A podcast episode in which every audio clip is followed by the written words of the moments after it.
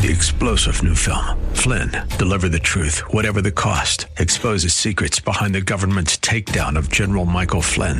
Flynn knew what the intel world had been up to. He ordered the first audit of the use of contractors. This set off alarm bells. He told the truth. He was the most dangerous person for Donald Trump to hire. They had to get rid of Flynn.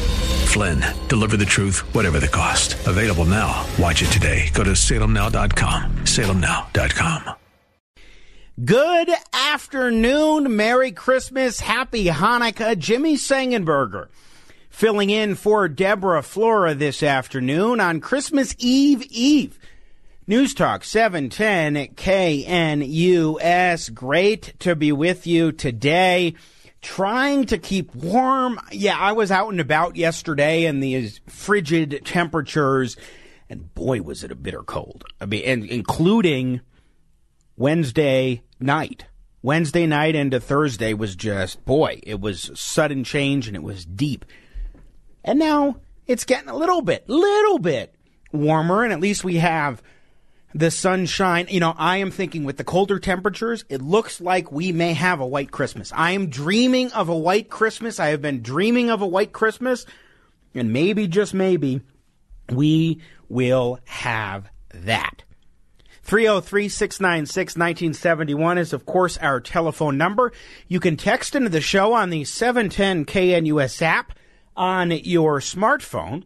You can also tweet at me out in the Twitterverse directly. I am at Sengen Center. That's Sengen with an E, not an A, Center on Twitter. And a couple ways to email yours truly directly. One, if you go to my show's page, the Jimmy Sengenberger Show, you can email me there off of 710knus.com. Of course, I do host the Jimmy Sengenberger Show Saturday mornings from 6 to 9 right here on 710 KNUS. And you can also email me directly via my website, jimmysengenberger.com. Keep in mind, there's no A, I, or U in Sengenberger. It's all E's all the time. Once you know that, Sengenberger is easy. So lots of ways to participate today and always here on News Talk 710 KNUS. So this hour, we're going to talk about a couple of topics. One, the state of higher education right now post COVID lockdown. What is the environment like on college campuses? And then free speech on the internet. When we hear politicians say things like Vice President Harris did this week over at NPR, it should concern you, right? Especially when you think, okay, online platforms should ideally be a place where you have free speech.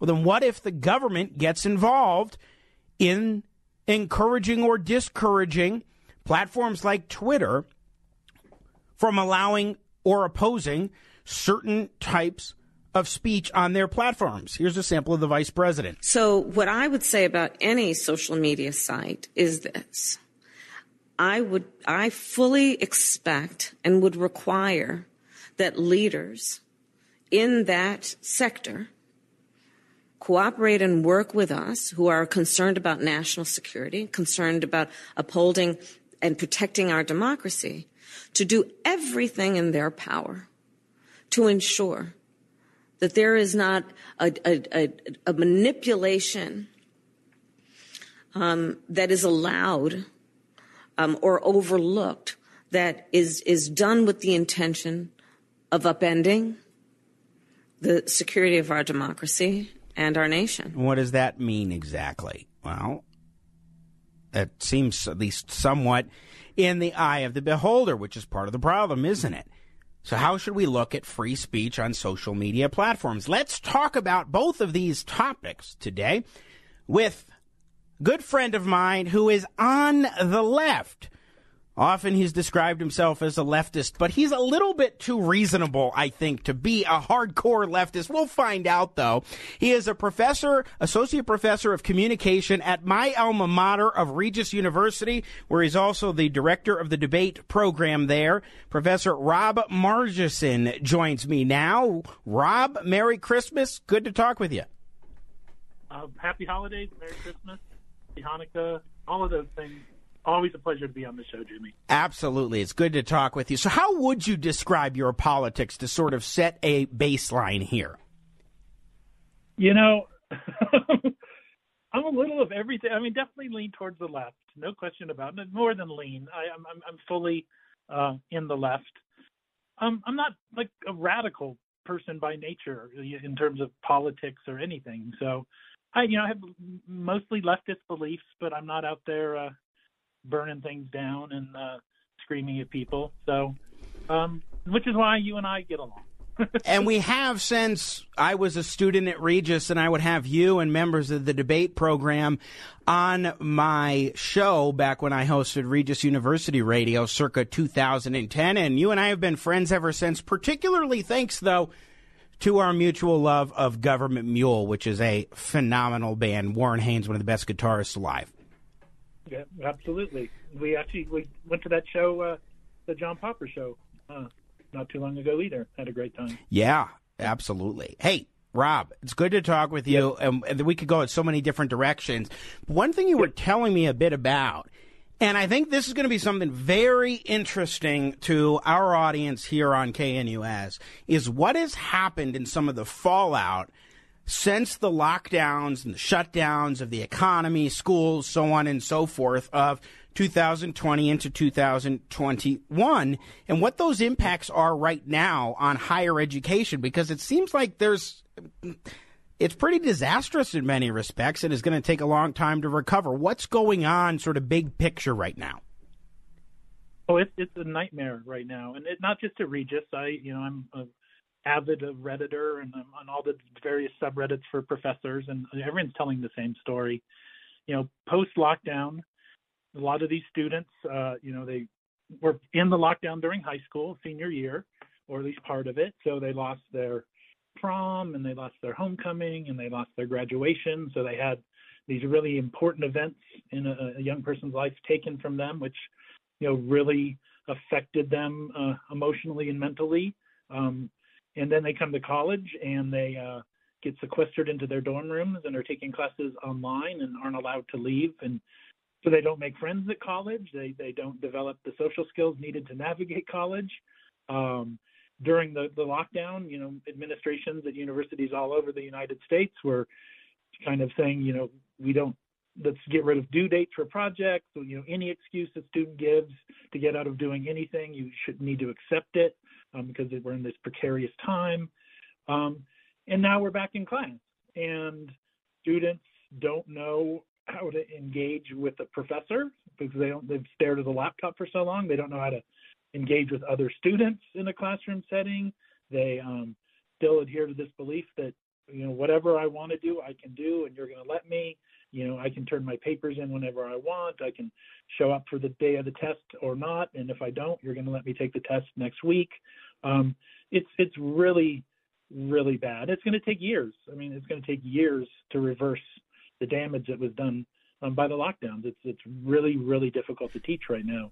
Um, to get students to care and participate is really really difficult. So it's interesting. A lot of the focus on the school shutdowns has been, in terms of the public discussion, has been on elementary school because kids who end up set behind in reading and writing in particular, as well as math, but especially that reading benchmark of say third grade, you can find struggles that they will have throughout the rest of their life. At least that's what the data tends to show. So there's been a lot of talk about elementary school, but what you're saying, Professor Rob Margeson, Regis University, is that as a result of students being robbed of their high school experiences, and in many cases, this has precipitated mental health issues that have grown dramatically among young people. We've seen a lot more suicides that have gone on and so forth. As a result of that, there's a lot of talk about that, but just in terms of the basic social social skills, in terms of the basic fundamental ability to interact with others in an educational setting and otherwise,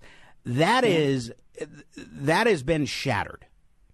It's, yeah, shattered would be a good word. It, it, I mean, I've been teaching at the university level for well over 20 years now at CSU and then Regis. Um, and I've never seen anything like like I know how to manage a classroom. I know how to get students excited about the material. I know how to get them to talk. Um, I can't do that right now. Uh, Like every trick I have in my bag right now doesn't work because these students are they're checked out. They're checked out mentally and emotionally. So, you know, it's it's really incredibly depressing to teach right now when everyone just kind of stares. Most of them just bring their laptop in and stare at that because they're so used to that. But um, you know, and again, we're not allowed to, you know, enforce rules too firmly. So That, well, that's a running theme with elementary, middle, and high school levels is the disciplinary issues, and then on the college level, whether it's Regis or CSU or you name it, there are limits being placed on the educators, whether it's a teacher or professor, from being able to enforce discipline, to really get students to focus, and so forth. Because it seems like there's an attempt to coddle these kids right now.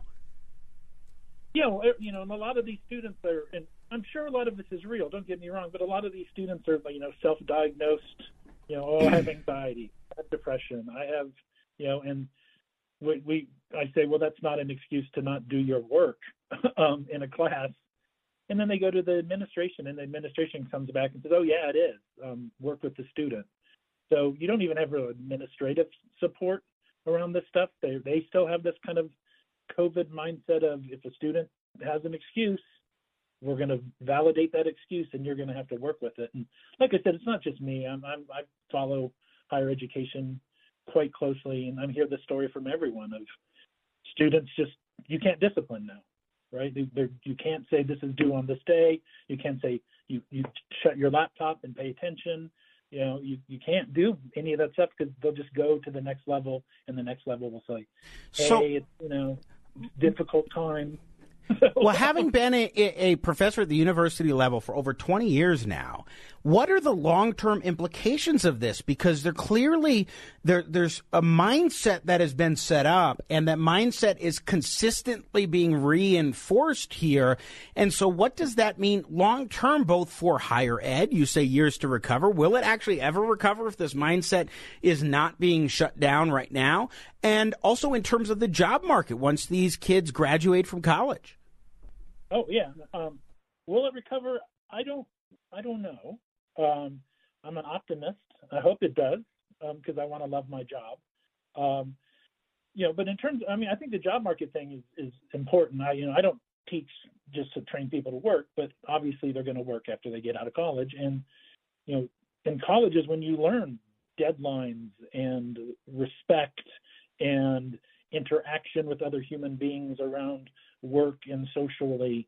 And if we can push students through four years of college where they don't learn any of those skills, um, it's going to be really difficult for them to either get jobs or maintain jobs.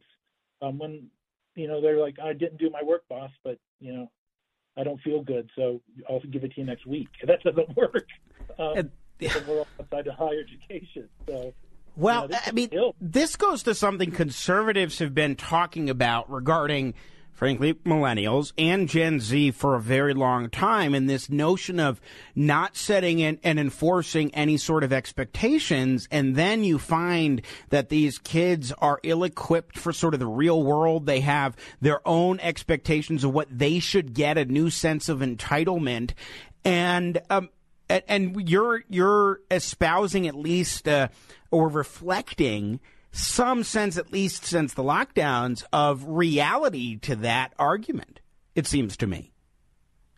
Yeah, I mean that is what I am seeing. Know, I don't I don't necessarily think it's just a Gen Z millennial trait. Right. Um, I don't either. I think I think it is um, something that we're seeing as a result of you know a year and a half or two years of social isolation and um, the ability to do what they want when they want without repercussion. You know, I'm anyone who's taken a class with me will tell you I'm probably the most laid back professor in the world. Um, and so if you can't make, work with me on deadlines and stuff, I you know I can't imagine what it's like in some of these classes with professors that are strict. um, because strict's not a word you'll use to describe me. Um, so yeah, I don't, yeah, it's it's very unfortunate. You know, we saw it coming, you know, but the hope Yes. was okay, we get a classroom and things return to normal. Um, I don't know if anyone has the the magic you know bullet to return things to normal So- anytime soon. One final question on this topic. Again, we're talking with Regis University Associate Professor Rob Margison. what can parents listening or grandparents learn from this? What should they try and do to maybe help be a part of this? Because here, getting kids on track that are in college or in high school, whatever level, because clearly there are home situations that impact this. This isn't just something where, you know, oh, we need to blame the university or blame Rob Margison uh, for what's happening in this moment. I would put a lot of blame onto Regis, to the government, to various entities for the lockdowns that brought about this. But now in this moment, there certainly is something that parents have can do, right? Yeah, I mean, it's tough because you know a lot of these young people are away from home. So you know you can't sure. look over your 19 or 20 year old child's shoulder when they are living in a dorm across the state or another state. Right. Um, i think i think what parents need to do is uh, you know be active participants in their you know keeping track of the work that their children are doing um, trying to motivate their children to do good work. You know i think they need these young folks coming out of this experience, I think, need support from people who have their best interest in mind. Like, hey, we want you to succeed. We want to know what you're doing in your classes. You know, we want to, you know, do you want to share some of your work with us if you're proud of something. Like, I think they need some motivation behind the scenes to remind them that what they're doing is actually um, quite special you know, in a sense and important. Um, important and important. Yeah, same mind.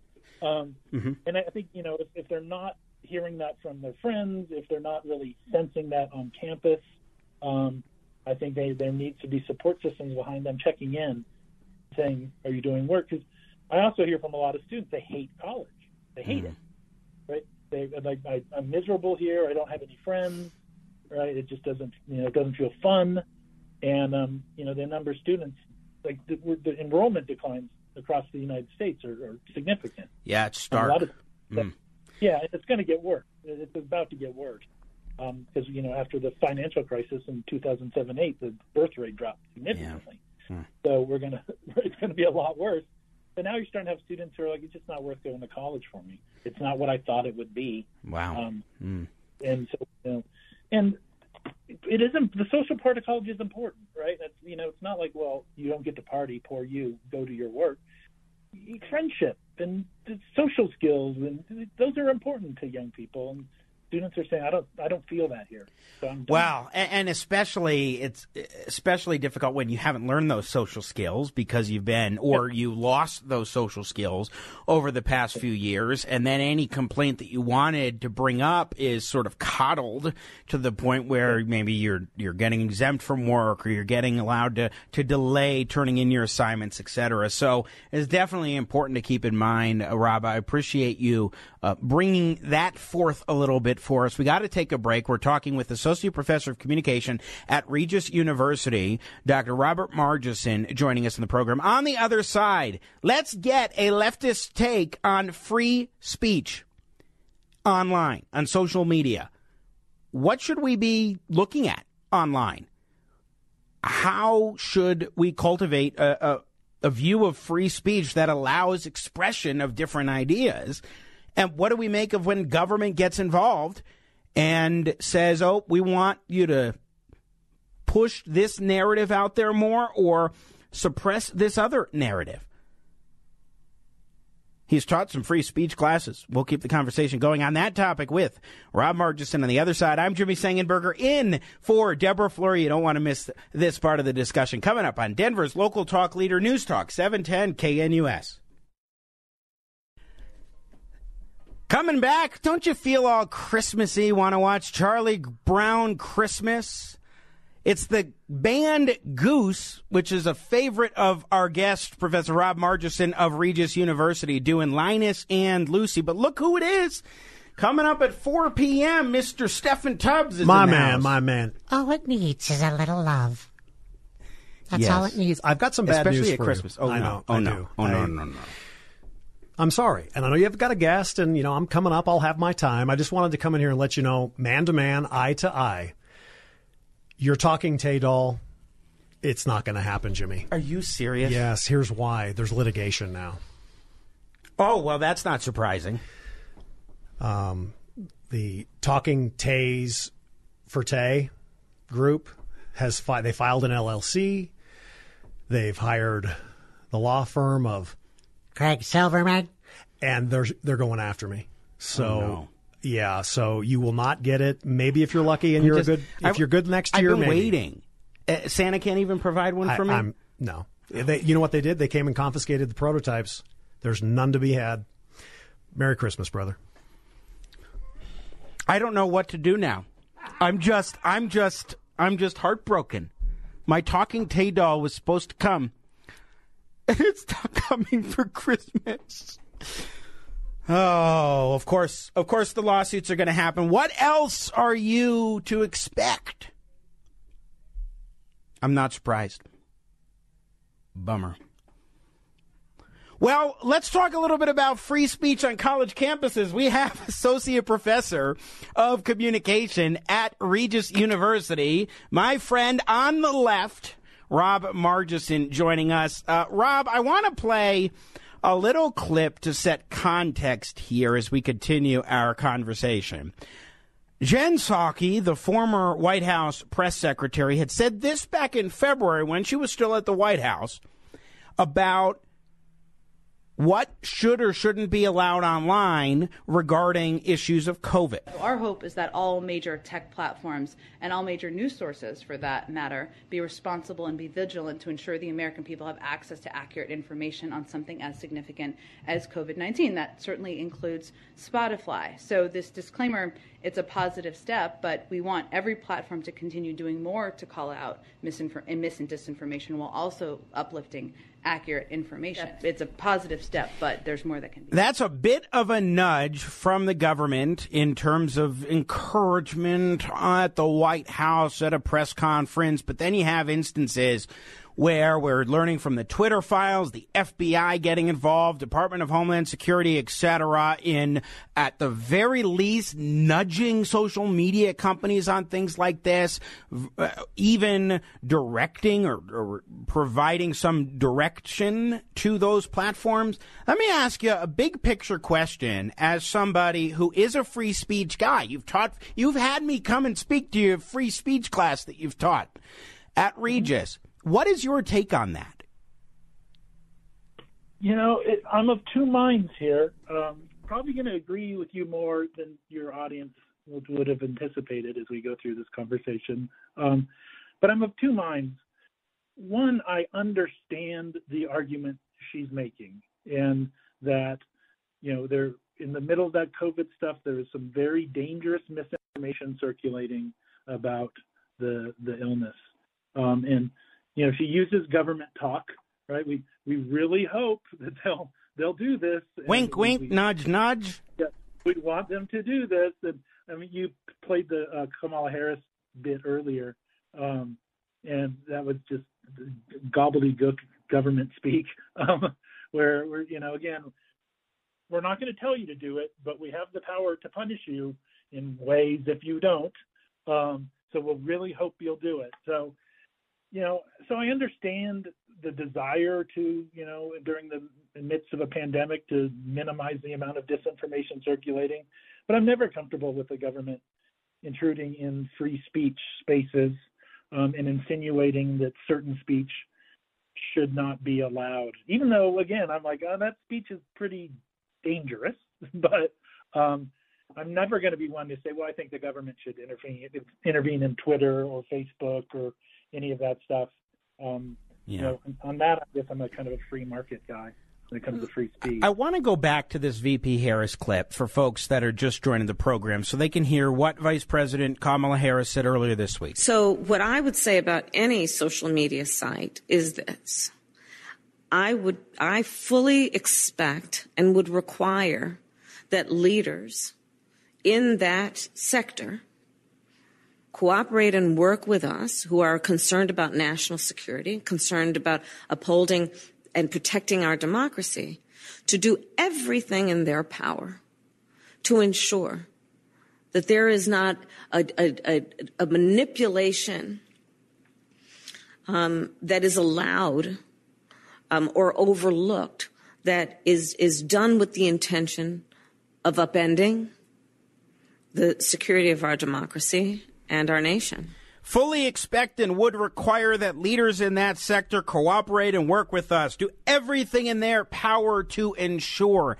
And that was on the heels of what we've learned with the Twitter files and the interplay with some government agencies and so forth. I mean, that kind of rhetoric coming from the top, from any party, to me is is deeply concerning because it's one thing, and I welcome you to speak to this, Professor Rob Margison. It's one thing for social media platforms as private companies to decide what content they want to allow or to censor. That's their right. But when you have the government getting in and either encouraging or discouraging or even directing certain things in that regard, that's a different story. Yeah, I mean, what I wrote down while she was talking was fully expect and require. I don't, uh, I don't know what that means at all. I mean, there, there's so much contradiction in, in that little clip, um, and you can tell she's desperately trying to use the right words um, so as not to uh, inflame certain passions. Yeah, I mean, I what does that what does like, re- fully expect and require mean? That's that's my question with her is, what are you going to do if they don't? Right? You know, nudge them, I guess. So you know, there's always been talk of legit legislation to remove certain protections from social media sites, and that legislation um, would be very damaging to social media sites. So that there's that you know, kind of axe hanging over the head of, of social media of we can do something if you don't go along with what we ask you to do. So yeah, I'm not I'm never comfortable with that. Again, it it goes but at the same time I'm like, yeah, maybe, you know, certain things the social media sites should be aware of certain things that are, are dangerous. Um, but I guess I just have to leave it up to the social media sites to make those decisions. Um, I don't need politicians especially in a country where we change administrations relatively frequently. Um, mm-hmm. You know, dipping their toe in and saying this. For now, you can say this, but the next administration comes in, you can't say that, but you can say this, and right from that. Well, uh, let me ask you a bigger picture question. Again, Rob Margison is our guest, associate professor of communication at Regis University. As somebody who you know, you described yourself as most of your views are pretty leftist. What has happened to the left on free speech? Because we have seen, and we've talked about this some, you and I, before, but we have seen what seems to be a a complete reversal of this idea that liberals were previously known for, which is the idea that we should allow for freedom of speech and expression of differing ideas to the point now where they're the ones advocating for censorship. They're the ones who are nudging social media companies to allow or disallow, nudging, I use that word advisedly, not, uh, to allow or disallow certain types of content. What has happened on the left, Rob Margison? You know, I think it's indicative of the political culture in the United States right now. Um, um, on both sides, but I'll talk about the left for you. Um, I think we've reached this point where a lot of people's principles have started to kind of fall by the wayside because they are so opposed to their political um, opponent. So it's yes, we love free speech, but we really hate Trump, and so we will kind of set that principle of free speech aside for a moment and go after this person or go after these people. Um, and I still love free speech, don't get me wrong, just not from those people, um, seems to be what's going on. And I think, you know, right now the left is definitely the party that's, or the ideology at least, that is most willing to forsake certain principles to not allow the people they dislike to have an opportunity to uh, get their voice out into the public sphere. Well, it's interesting too, going to the right and the left and the differential. You now are seeing a lot more suspicion of entities like the FBI and the CIA on the right when historically that has been something of the left. That the left yeah. has been the one saying, oh, be careful of these a- agencies. Yeah. Yeah, I just think we, we the political toxicity out there right now is causing a lot of people to just abandon principles altogether and say, I'll whatever it takes to damage my opponent, I'm willing to do, even if it means I have to violate things that I previously believed. Well, um, And and to that point, the FBI wrote in a statement to Fox News about these Twitter files that have been released over the past few weeks. It quote, it is unfortunate that conspiracy theorists and others are feeding the public misinformation with the sole purpose of attempting to discredit the agency. What do you make about something like that, particularly the choice of language by a government entity and one historically held suspiciously by the left, saying, wait, ah, this is misinformation and conspiracy theories, when we're literally reading, I don't know if you've read anything from the Twitter files, but we're literally reading emails and other things that have been on the record. Yeah. I mean, what are they supposed to say? I mean, we But- did that. But that word misinformation, I mean, that's what's being used and sort of weaponized to promote censorship eh, eh, that the government would like to see. Well, everything now is a conspiracy. Everything is misinformation. Everything you disagree with, we, we, we label it as misinformation. We label it as conspiracy. We label it as fake. And the people that we're talking to, who are on our side on a particular issue, you know, those are those are buzzwords that resonate with them. I don't need to do the research. They said it's fake. They said it's misinformation. You know, and so that's enough for me. Back to what I was doing. So I, I mean, I think they're using the language of, of the, the current political era and saying if we just call it misinformation, we're in the clear. Mm. And it and it works. It, it works for both sides, right? I mean, the, the the whole fake news thing coming out of the right. If you say it's fake, it's fake. I don't need to do any research on it. If it's CIA or Mm. FBI, it's fake. It's fake. I don't need to do any research on it. We've gotten very lazy that way. A, So uh, here's here's a question then for the communication professor in you, who also is a strong free speech advocate. When you see content that you think is bad or damaging or harmful online, that in terms of the rhetoric that is used, do you suppress that, or is it better to address it in other ways? Oh, I mean, I'm a marketplace of ideas guy. I'm never, I'm not going to suppress anything. Um, if I have the ability to respond in a way that is meaningful, like I'm not going to res- like if I, someone puts out some nasty, deceitful tweet or post something on Facebook, I'm there's I'm not going to respond. It's, it's it's pointless in those instances to try and have a reasoned discussion. So I usually just look at it and go, oh, that's a shame um, that someone's saying that and it's a shame that people are reading it. But there's nothing I can do in this space to make a difference. But you know, in like in a classroom setting, and it doesn't happen all the time, but it has happened. Or students have said things that I know are wrong and damaging, not just wrong, but you know, damaging to particular populations of people. Or um, I will say, let's talk about that. Like, let's where did you get that idea? Let's unpack that idea. Let's break it down. What are the assumptions? This is the debate coach in me, of course. You know, what are the assumptions that are driving that statement you just made? Can we talk about those assumptions? I mean, the way you combat misinformation is by engaging in debate and dialogue. And even if it doesn't change that person's mind, that's not always the goal. The goal is to put the other argument out there so that people can see both. Um, so I'm not, you know, you come in and say a thing, I'm not going to say get out of my room. Yeah. I'm going to say let's let's talk, right? People just heard you say that. So But- but now that- we've got to you're someone trying to foster that kind of discourse. That often isn't the case on college campuses where students are may have ideas that are just shut down that it often does seem like there's an analogous situation Rob Margesson to what's happening on college campuses and what's happening on social media in terms of just trying to say like this conservative idea for example is not welcome to even discuss and unpack. And to me that just gets somebody to sort of cocoon themselves. They aren't getting into uh, discussion. They aren't having their ideas challenged. And that doesn't help anybody whether it's that student or that person on Twitter or somebody else who may want to engage and better understand or may benefit from engaging and better understanding somebody with whom they disagree. I mean, you and I have had this conversation before. I agree with you 100. percent I, I I understand that there are some people who should not be invited to any space to voice their opinions. Um, you know, we don't need extremely hateful, racist sort of stuff being welcomed. Um, but at the same time, you know, if someone is conservative or, you know, well, I'll stick with conservative for you.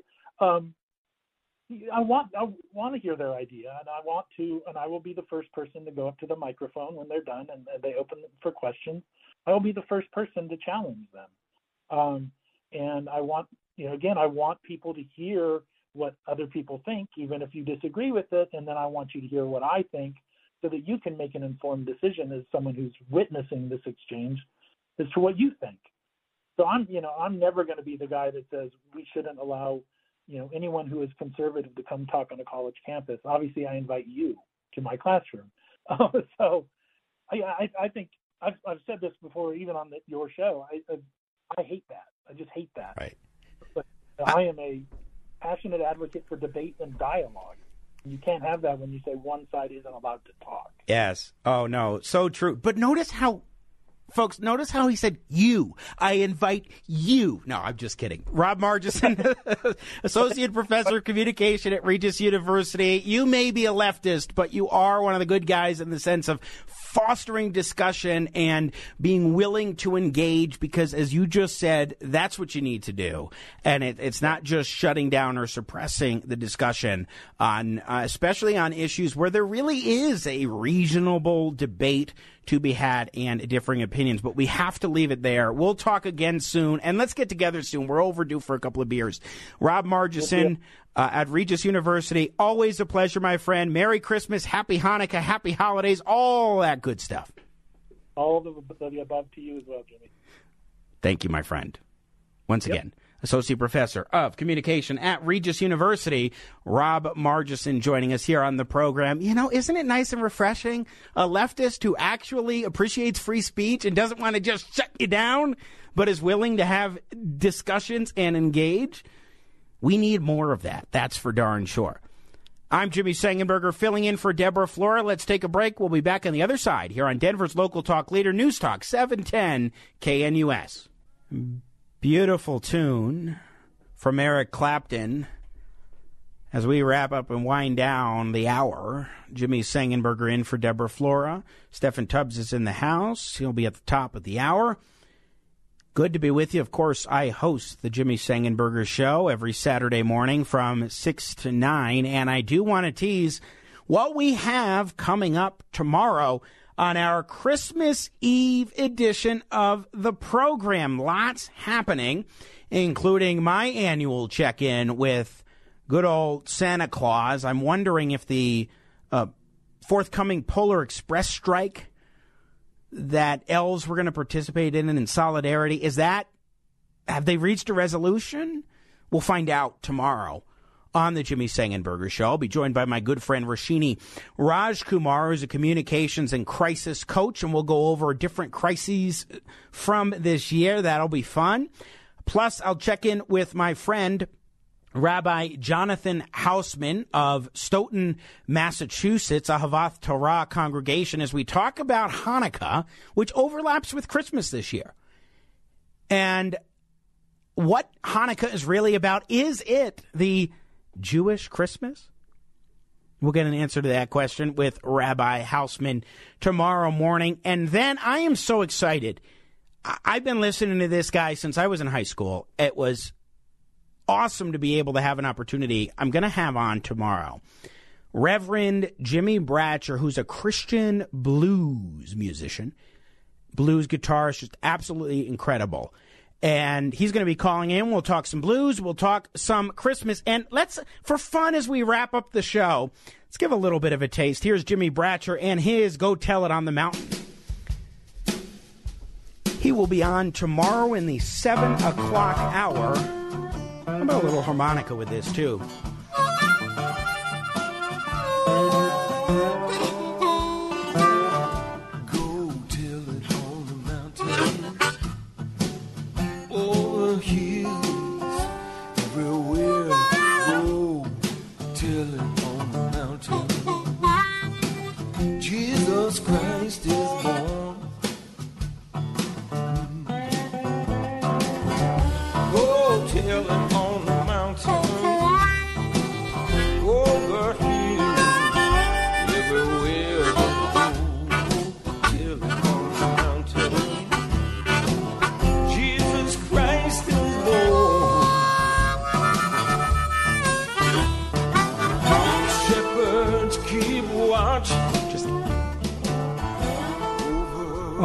For me. Tune in 6 to 9 tomorrow morning, the Jimmy Sengenberger Show. Happy Hanukkah. Merry Christmas. And by the way, my Jimmy Jr. Blues Band playing at Dakota Tavern in Parker, 7.30 p.m. next Friday night, the 30th. Have a great weekend. Merry Christmas. See you tomorrow. God bless America.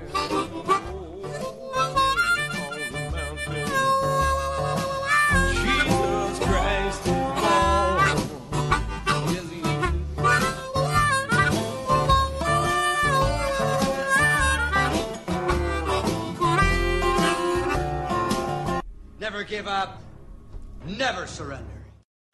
Three star general Michael J. Flynn, head of the Pentagon Intelligence Agency, knew all the government's dirty secrets. He was one of the most respected generals in the military. Flynn knew what the intel world had been up to. He understood its funding. He ordered the first audit of the use of contractors. This set off alarm bells. The explosive new documentary, Flynn, Deliver the Truth, Whatever the Cost, uncovers the facts behind this scandal. Flynn told the truth. He was the most dangerous person for Donald Trump to hire. I find out the worst enemy that I'm going to face in my life is right here in America. They took my assessment and they wanted me to change it. And I was like, I'm not changing it. They had to get rid of Flynn. With in depth interviews, archival footage, and never before seen personal records of the man behind the headlines. I just felt like I was drowning. Flynn, Deliver the Truth, Whatever the Cost. Available now. Watch it today. Go to salemnow.com. Salemnow.com.